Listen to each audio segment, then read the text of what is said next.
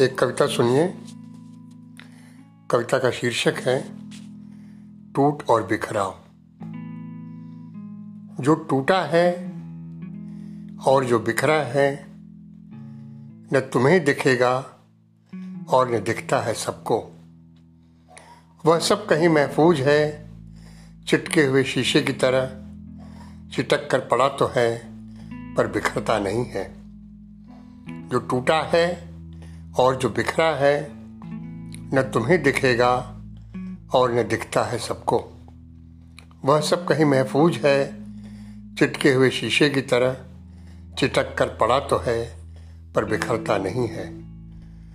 टुकड़े उसके एक दूसरे से लगे, पर जुदा जुदा न जाने किस उम्मीद में वाबस्ता, न जाने किस फरिश्ते की आस में मुंतजर, और कोई आए तो जोड़े उन्हें, जस के तस यूँ ही पड़े हैं।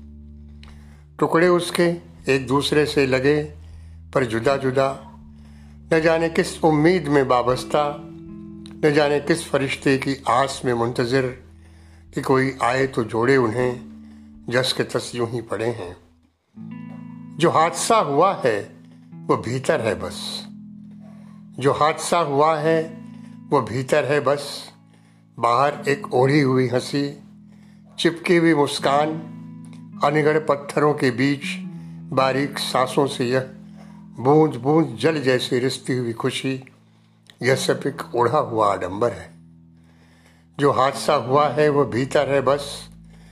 बाहर एक ओढ़ी हुई हँसी, चिपकी हुई मुस्कान, अनगढ़ पत्थरों के बीच बारीक सांसों से यह बूंद बूंद जल जैसी रिश्ती हुई खुशी यह सब एक ओढ़ा हुआ आडंबर है।